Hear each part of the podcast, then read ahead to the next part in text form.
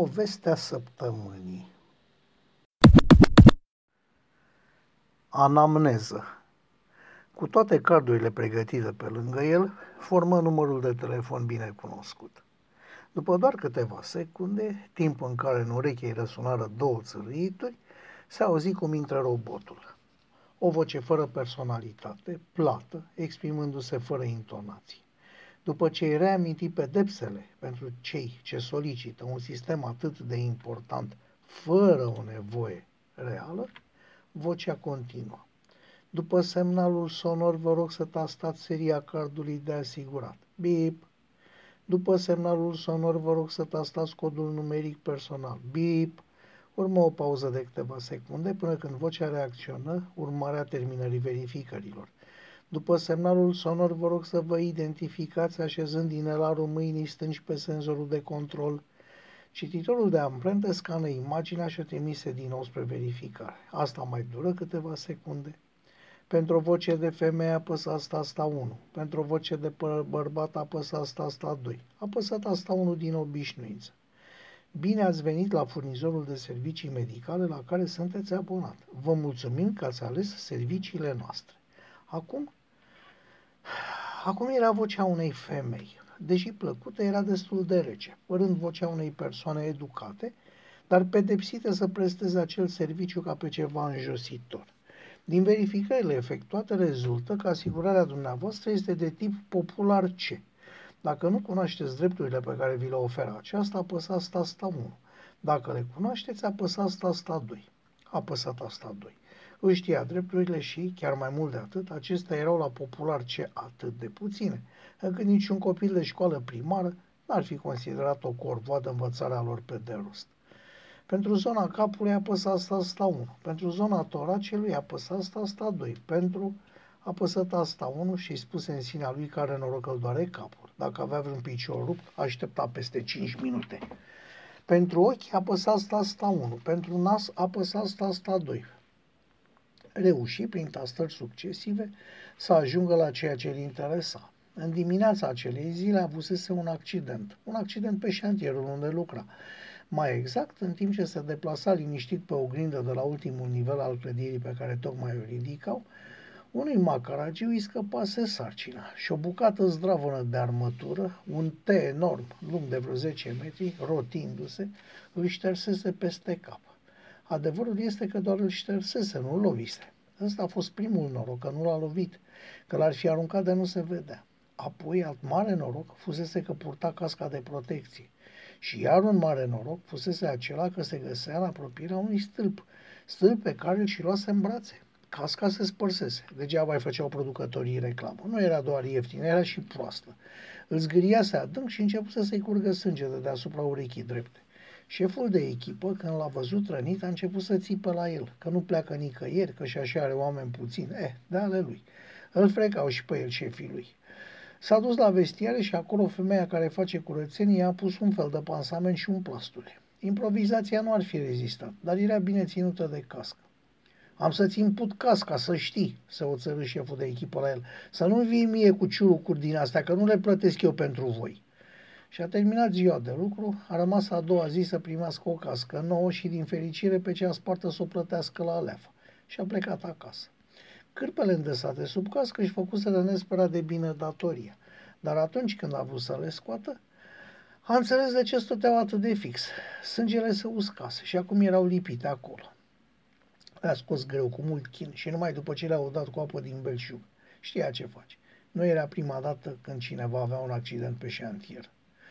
Odată ajuns acasă, nevastă s-a venit și ea de la fabrică, l-a așteptat cu masa. De fapt, adormise pe scaun. Televizorul era dat pe un film siropos, cu doi veșnic îndrăgostiți, unul din seria Dragostea învinge. Și, cum el întârziase cu scosul cârpelor îmbibate în sânge, femeia adormise în fața aparatului și farfuriei în care mâncarea se răcise deja. A trezit-o cu grijă să nu o sperie. Ce-i păți la cap? O grindă nenorocită. Magaragiu spune că a bătut o rafală de vânt și a rotit-o în cârlic și a dracului m-a șters tocmai pe mine. Bine că nu m-a dat jos, că eram pe la vreo patruzeci de metri. Aha, ai avut noroc? Se părea că nici nu înțelegea că a fost la un pas de a rămâne văduvă. Mă duc la bar după ce mâncăm. Tu, la bar? Dar ce-ți veni? Am auzit ceva și vreau să văd dacă e adevărat. Ce anume? Se pare că cineva a câștigat la loto. Serios? Cine? Nu sunt sigur. O să văd și-ți spun. Bine, m-ai făcut curioasă. Auzi? Da. A venit iarăși șefa și vrea să mă convingă să merg la școală, să mă fac maestră. Păi du-te, de ce nu te duci? O să câștigi mai bine, o să muncești mai puțin, o să, o să fiu mai ocupat, o să muncești și de noapte. Asta e, ne obișnuim. Își privi cu mai multă atenție nevasta, lucru pe care nu-l mai făcuse de ceva timp. Tânăra de altă dată devenise o femeie zdravănă, muncitoare, cam ștarsă, dar foarte răzbătătoare. Era convins că va termina școala de maestri și că va face carieră pe linia de montaj a fabricii de componente auto. Totuși, unde dispăruse fetița rușinoasă pe care o luase mai mult pe sus din casa unui tată violent? Se înțelegeau bine, dar după ce copiii plecaseră de acasă, viața lor devenise anostă și prea liniștită, mult prea liniștită. Se ridică, mulțumit pentru masă, o lăudă, știa că îi face plăcere și plecă spre bar. Barul era plin, mult fum, mult zgomot și a găsit loc la o masă unde stăteau cu paharele aproape goale câțiva cunoscuți care l-au primit cu brațele deschise. Oamenii s-au interesat de accidentul lui, el le-a povestit totul cu lux de amănunte și toată lumea a fost de acord că vina era a Macaragiului, care fusese, sigur, neatent. Oamenii și-au exprimat părerea despre maestri și șefi de echipă ce nu fac decât să se lupte pentru reducerea costurilor, se zvonea că iau comisiuni din reduceri. Apoi veni vorba și despre câștigul la loto. Într-adevăr, cineva câștigase, nu marele premiu, dar câștigase o sumă frumoasă. Oamenii începură să spună părerea, ce ar cumpăra, cum ar cheltui banii, numai barmanul era întunecat. Lasă, frate, că am mai văzut eu șmecheri din ăștia. Banii care vin ușor și fără muncă la fel să duc. Braful să alege de ei și poate chiar și de-l de-a câștigat. Am mai văzut eu de ăștia. Nu l-a întrebat nimeni de unde știa așa ceva, că doar nu mai câștigase nimeni din cartierul lor. El s-a ridicat pe neașteptate spunând, mă doare capul, mă doare rău. Simțea cum îi zvâcnește zona de deasupra urechii drepte. Mă duc acasă, mă duc acasă și anunț doctor. Pe stradă, zgomotul era în cote normale. Lui însă îi se părea îngrozitor de puternic. Îl lovea fiecare sunet în urechea dreaptă și simțea că amețește. Ajuns acasă, constată că nevastă sa deja dormea. Și-a scos cardul de asigurat și cel de identitate și-a sunat la sistemul de asigurări. Robotul, după verificarea identității și a asigurării, aflând nevoia omului, continuă. Asigurarea popular ce nu acoperă problemele neurologice. Dacă aveți asemenea nevoie, vă rugăm să apăsați tasta zero. Vreau să reiau diagnosticarea spuse și închise telefonul. Formă din nou. După semnalul sonor, vă rog să tastați seria cardului de asigurat, bip. După semnalul sonor, vă rog să tastați codul numeric personal, bip. Urmă o pauză de câteva secunde până când vocea reacționă urmarea terminării verificărilor. După semnalul sonor, vă rog să vă identificați așezând inelarul mâinii stângi pe senzorul de control. Cititorul de amprente scană imaginea și o trimise spre verificare. Asta mai loc câteva secunde. Pentru o voce de femeie apăsați tasta unu. Pentru o voce de bărbat apăsați tasta doi. Apăsă din nou tasta unu și tot din obișnuință. Bine ați venit la furnizorul de servicii medicale la care sunteți abonat. Vă mulțumim că ați ales serviciile noastre. Ați introdus aceleași date de identificare în urmă cu numai câteva minute. Încercarea de fraudare a sistemului se pedepsește după ce a ascultat din nou mesajul amenințător, a avut grijă să apese tasta care îl ducea la serviciul de urgență. A fost lăsat să aștepte mai multe minute, apoi un robot i-a transmis un nou mesaj. Pentru a intra în legătură cu un operator, sunteți rugați să așteptați. Și a așteptat. Cu totul a stat la telefon cam un sfert de oră. Se temea să nu-i se descarce aparatul, un model vechi luat la mâna a doua. După un timp care i s-a părut extrem de lung, timp în care zvâgnirea se manifesta cu intermitențe, o voce omenească se auzi la celălalt capăt al iluzoriului fir. Da, ce probleme aveți? Început să explice tinerei de la telefon, îi se părea că este tânără, nu știa de ce, dar îi se părea că vorbește cu o copilă. Îi explică deci ce-l durea, cum se petrecuse accidentul, cum se simțea, dar după un timp a început să-și dea seama că vorbește singur. Tăcu, ascultând cu mare atenție ce se petrece dincolo. Trecu aproape un minut până ce operatoarea înțelese că nu se mai aude nimic, așa că interveni. Dumneavoastră știți că nivelul popular ce nu acoperă problemele neurologice? Ați sunat la urgență, deși vi s-a spus că nu aveți această asigurare și că nu vă putem ajuta. Sistemul de asigurări nu poate funcționa eficient dacă asigurații nu își respectă contractul, adică așa cum faceți dumneavoastră acum. Și dacă chema o ambulanță pe șantier, simțea că acum o pusese la punct pe tânără. Însă aceasta, din ce în ce mai plictisită și mai obraznică, îi răspunse la foc automat. Cine cheamă ambulanța plătește dacă cel pentru care a chemat-o nu are nivelul de asigurare necesar. Asigurarea dumneavoastră nu acoperă deplasarea unui echipaj, așa că cineva ar fi plătit această acțiune. Clar? Doamnă doctor, vă rog, eu nu sunt medic, domnule, sunt operator de call center și respect fișa postului. Vă doresc sănătate. Este singurul lucru pe care îl pot face pentru dumneavoastră. A doua zi se prezentă șefului de echipă cu rugămintea de a fi folosit la lucrări mai de jos, dacă este posibil, chiar la sol.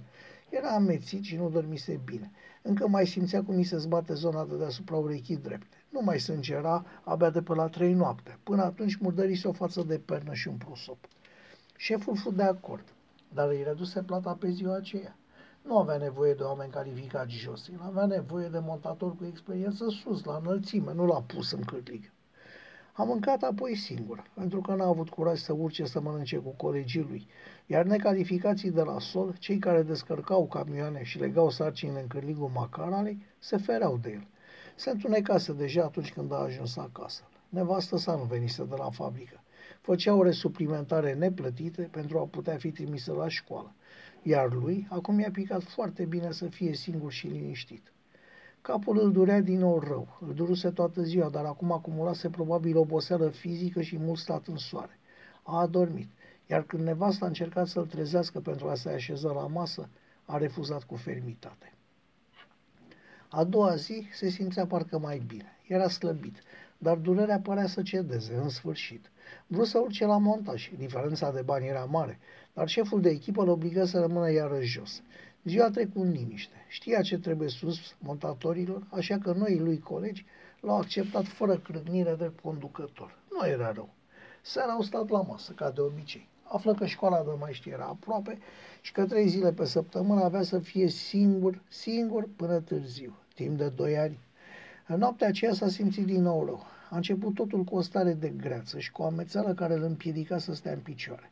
Apoi i s-a părut că cineva îi urlă direct în cap și că întreaga cutie craniană este o cutie de rezonanță, cutia unui instrument specializat în bubuituri și trosnete suspecte. Dimineața n-a fost capabil să dea jos din pat. El a rămas acasă, singur, dar și-a sunat șeful ca să-l anunțe. Acesta i-a urat sănătate și a promis să-i păstreze locul pentru câteva zile. Seara se simțea mult mai bine și nu-i mai venea să zacă în pat, dar ce de la insistențele soției. Au mâncat împreună, ea i-a povestit ce se mai întâmplase pe la fabrică, ce se mai bârfea, cine se mai insura sau mărita, ce a spus unul, ce a spus una. Seara a trecut în liniște și s-au culcat destul de târziu. Peste noapte i-a fost din nou rău, foarte rău. Soția lui, fără a ține cont de împotrivire, a sunat direct la ambulanță și a anunțat un caz grav. Echipajul a sosit destul de repede, în vreo oră. După o consultație rapidă, îl urcare pe o targă și îl duseră la spital. Când au vrut să-l interneze, o asistentă a fost destul de inspirată să-i verifice asigurarea, așa că nu l-au mai internat, din fericire, rămânând să plătească doar deplasarea ambulanței. Numai atât și era suficient să le dea finanțele peste cap. Ajunși acasă, soția sună la asigurator în căutarea unui ajutor. După semnalul sonor, vă rog să tastați seria cardului de asigurat, bip. După semnalul sonor, vă rog să tastați codul numeric personal, bip. Urmă o pauză de câteva secunde până când vocea reacționă, urmarea terminării verificărilor. După semnalul sonor, vă rog să vă identificați așezând inelarul mâinii stângi pe senzorul de control. Cititorul de amprente scană imaginea și o trimise spre verificare. Nevastă să-i ținea degetul pe dispozitiv. Pentru o voce de femeie apăsați tasta unu, pentru o voce de bărbat apăsați tasta doi, femeia apăsă tasta doi. Bine ați venit la furnizorul de servicii medicale la care sunteți abonat. Vă mulțumim că ați ales serviciile noastre. Nu l-au putut ajuta în acel moment, dar l-au trecut pe o listă de consultații gratuite. Aveau să-l anunțe. Șeful de pe șantier l-a sunat să vadă cum se simte. Avea nevoie de oameni calificați și dacă nu putea veni, se vedea obligat să angajeze pe altcineva în locul lui. Un prieten îi dădu ideea salvatoare, să plătească asigurarea pentru Popular A, asigurare care îi dădea dreptul de a fi văzut de un medic în carne și oase. Dar soluția căzu când aflară că trecerea de la un nivel inferior la un nivel superior de asigurare avea loc după ce plăteai nouă asigurare timp de cel puțin șase luni. Sună din nou la asigurator dorind să știe în ce condiții poate fi văzut un medic adevărat și dacă poate obține concediu medical. Răspunsul a fost negativ la ambele întrebări. Asigura, asigurarea Popular C nu-i dădea privilegiul, chiar așa se exprimase, privilegiul de a fi văzut un medic adevărat și nici de a obține un concediu medical. A urmat o adevărată criză de nervi. Nimeni nu reușea să înțeleagă ce acoperă de fapt asigurarea Popular C. Apoi, câteva zile au fost mai grele. Compresele reci păreau să-l ajute puțin, iar un alt amic veni pe la el în lipsa soției și i-a dus câteva pastile albe, minuscule.